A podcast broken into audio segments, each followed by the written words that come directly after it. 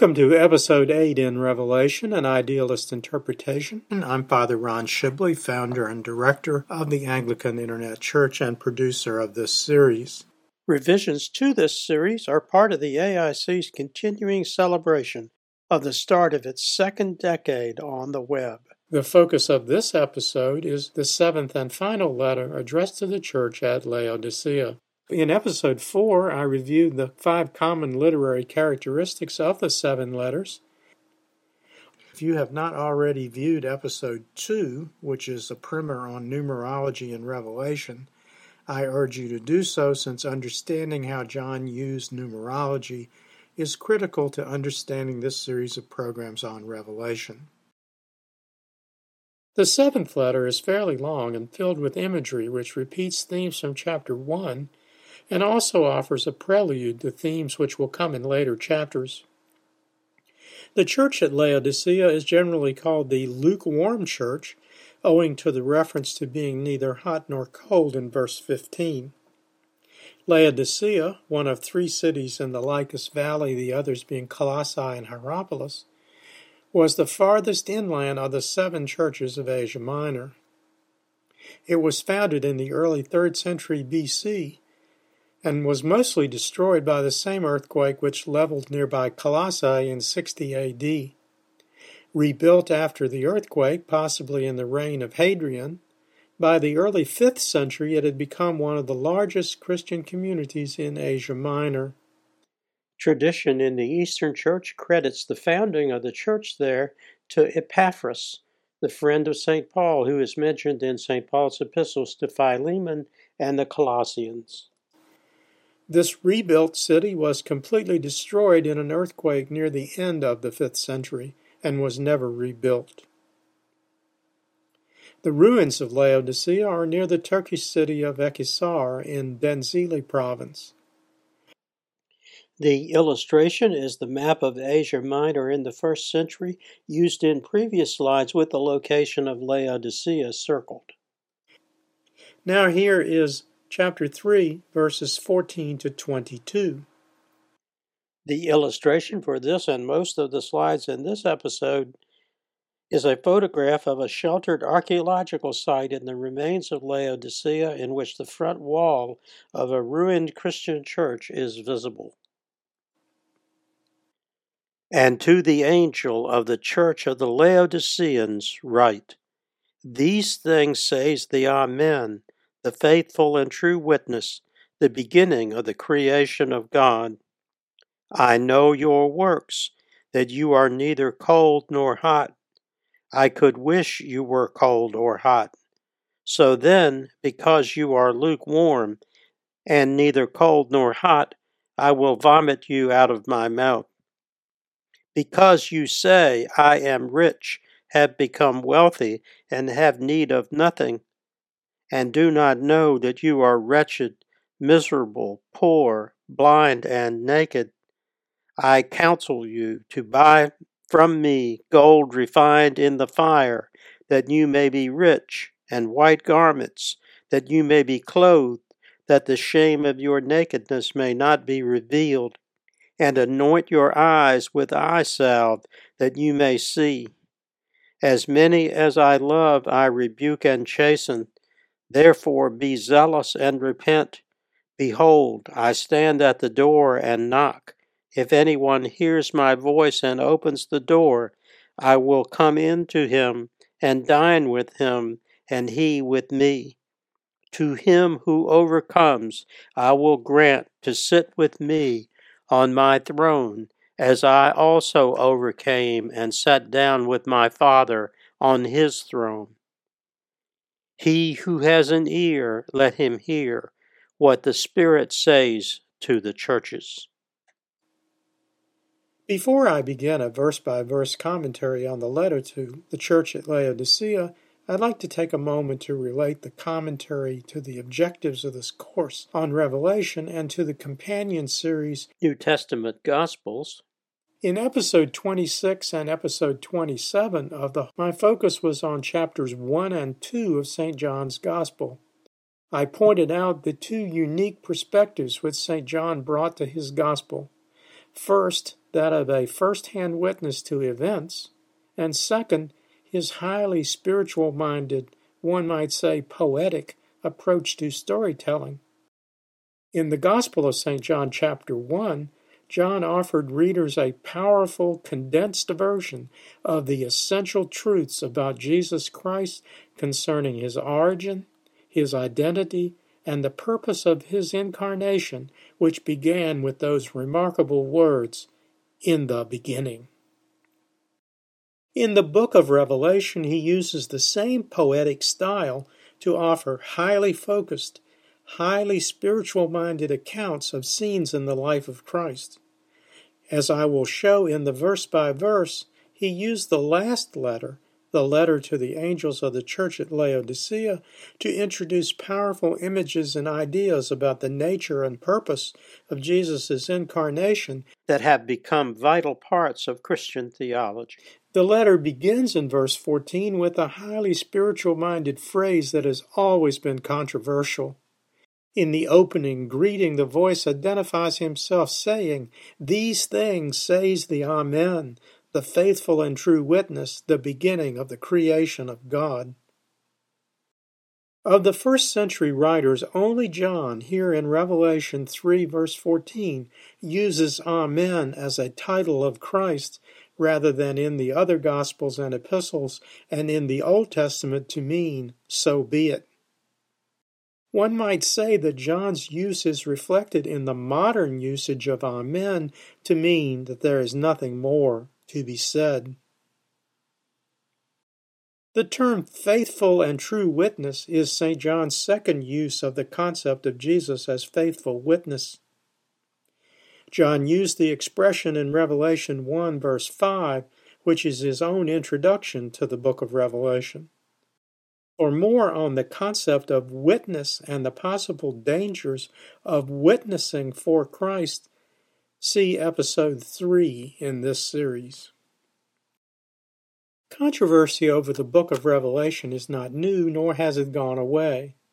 The phrase, the beginning of the creation of God, was used in the fourth century by the group known as the Arians as justification for their heretical teachings, against which the Council of Nicaea was called and the Nicene Creed composed and in the late 19th and early 20th century by the denomination known as Jehovah's Witnesses to mean that Jesus Christ is not the only begotten Son, but a created being. The traditional interpretation of the phrase is Pantocrator, or ruler of creation, or possibly the first place of creation. Or as used in Revelation 19:6, Lord God Omnipotent, commonly translated as Lord God Almighty.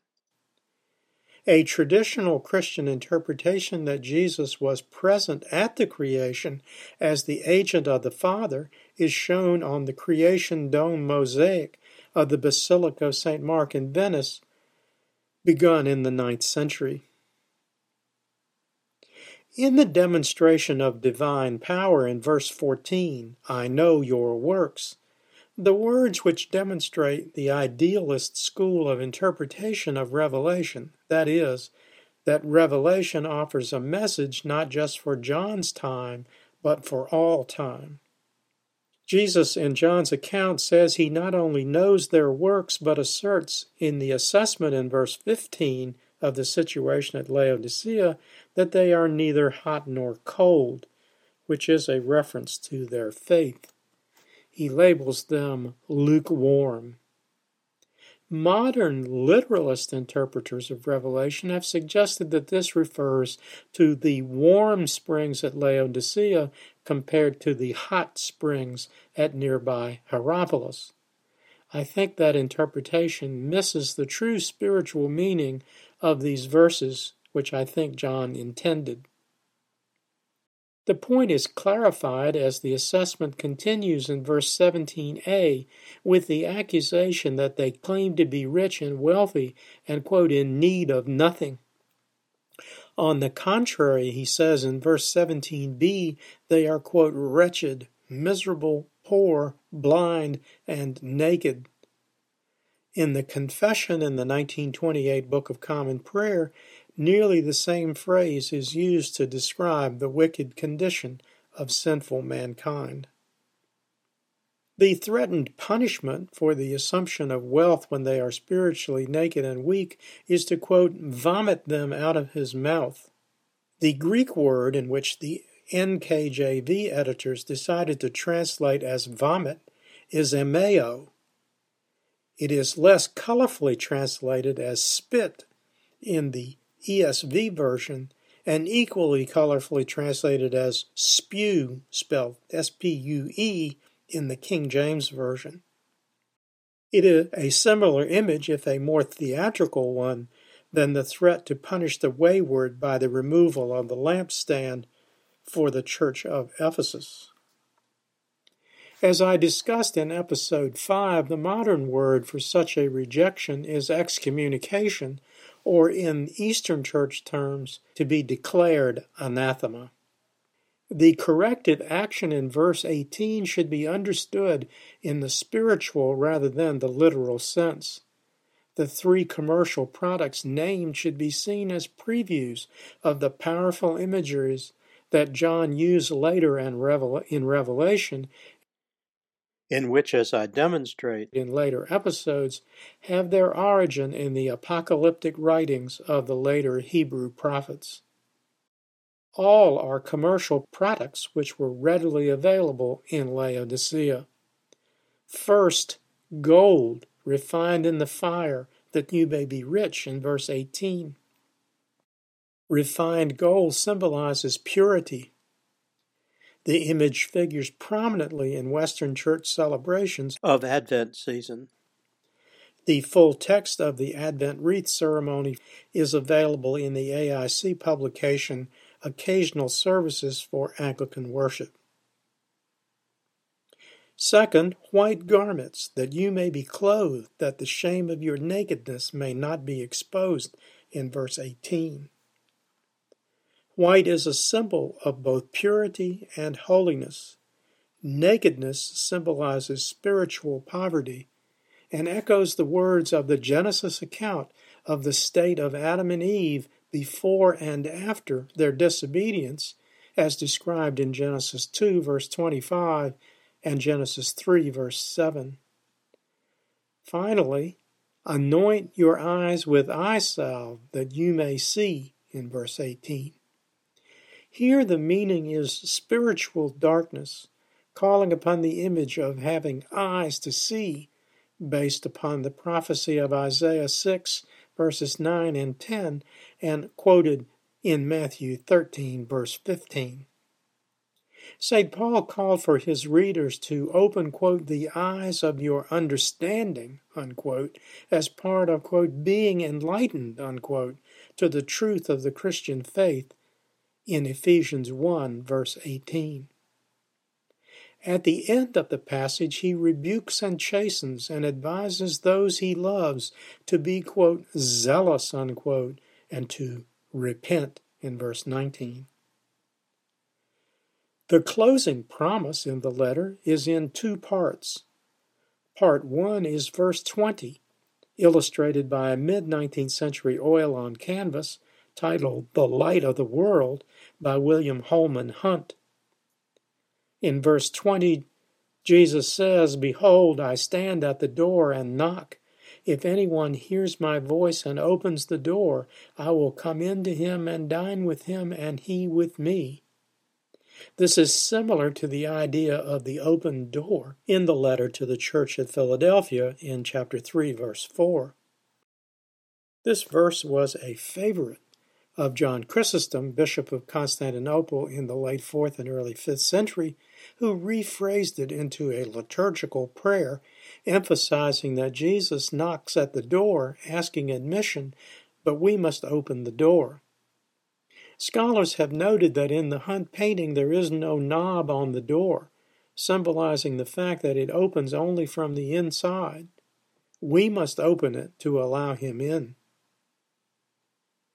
The verses are, I think, the voice of St. John poetically invoking the traditional invitation to communion with God spoken in the Holy Eucharist liturgy.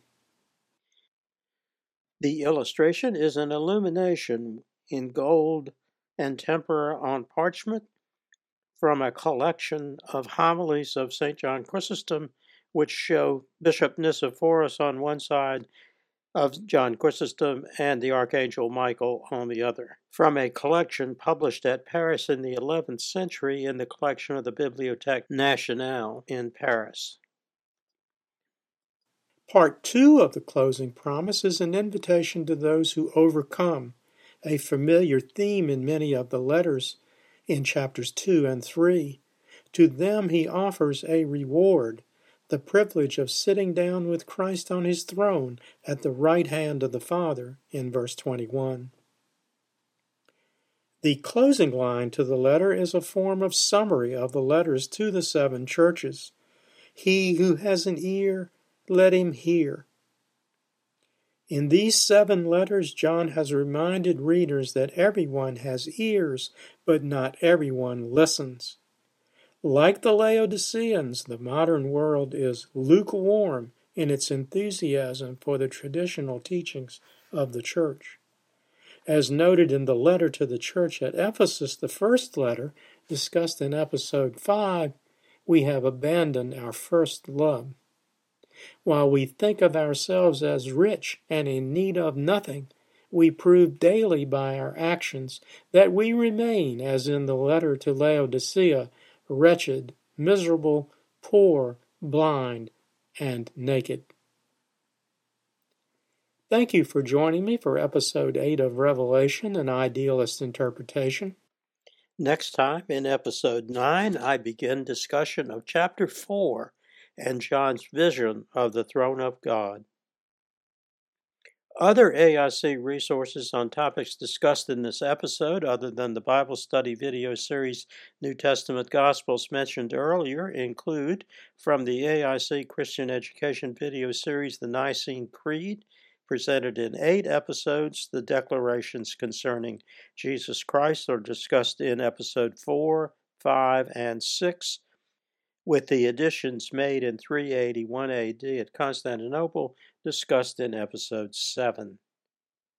From the AIC Christian Education video series, The Lives of the Saints, first series, St. John, whose feast day is December 27th, is the focus of episode 4, and St. Paul, whose feast day is January 25th, is the focus of episode 5 from the Christian Education video series, The Lives of the Saints, second series, St. John Chrysostom, whose feast day is January 27th, is the focus of episode 9, with his seven nocturne prayers read in episode 10. In the companion book to this series, Revelation An Idealist Interpretation, presented in 214 pages, with 52 illustrations, 51 of them from the Bamberg Apocalypse. The letter to the church at Laodicea is found in chapter 3 and illustrated on page 42. In the writing prophets of the Old Testament, the prophet Isaiah, quoted in the discussion of Revelation 3, verse 7, is discussed and illustrated in part 2, chapter 1, on pages 13 to 20, with a text box Isaiah in Christian liturgy on page 16.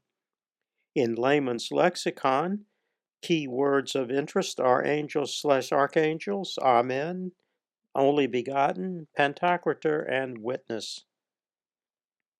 In occasional services for Anglican worship, the full text of the Advent wreath ceremony is found on pages 171 to 176.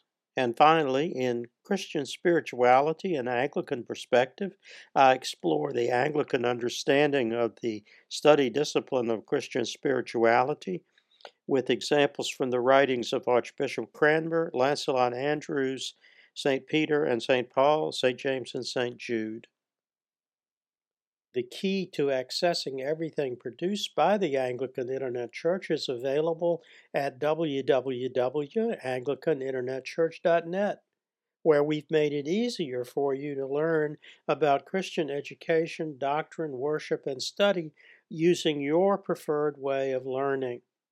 You can watch our Bible study, Christian education, and seasonal video series using the links on either the digital library or Bible study pages. If you prefer listening, you can listen to the podcast versions of any of our videos using the links on the podcast archive page or to our podcast homilies for all the Sundays in the 1928 Book of Common Prayer using the links on the podcast homilies page.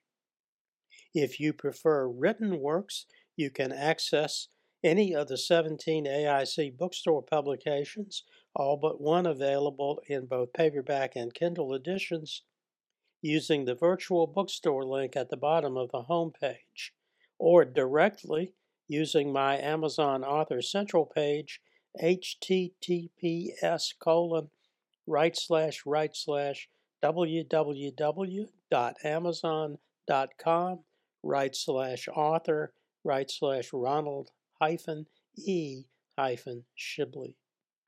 Everything after .com must be in lowercase letters. I also invite you to subscribe to my blog page at www Anglican Internet Church, accessible through the Father Ron's blog tab at the top or the bottom of any page on the site. By clicking the Follow Anglican Internet Church legend, you'll be invited to register your email address and receive notice of all new postings. Please be assured that we do not share subscriber information with any other organization, and you can ask for the removal of your address at any time. Until next time, may the Lord bless and keep you. May the Lord make his face to shine upon you and be merciful to you. May the Lord lift up his countenance upon you and give you peace. Amen. Glory be to God for all things. Amen. This program has been a presentation of the Anglican Internet Church. We invite you to visit our website and make use of its resources at www.anglicaninternetchurch.net.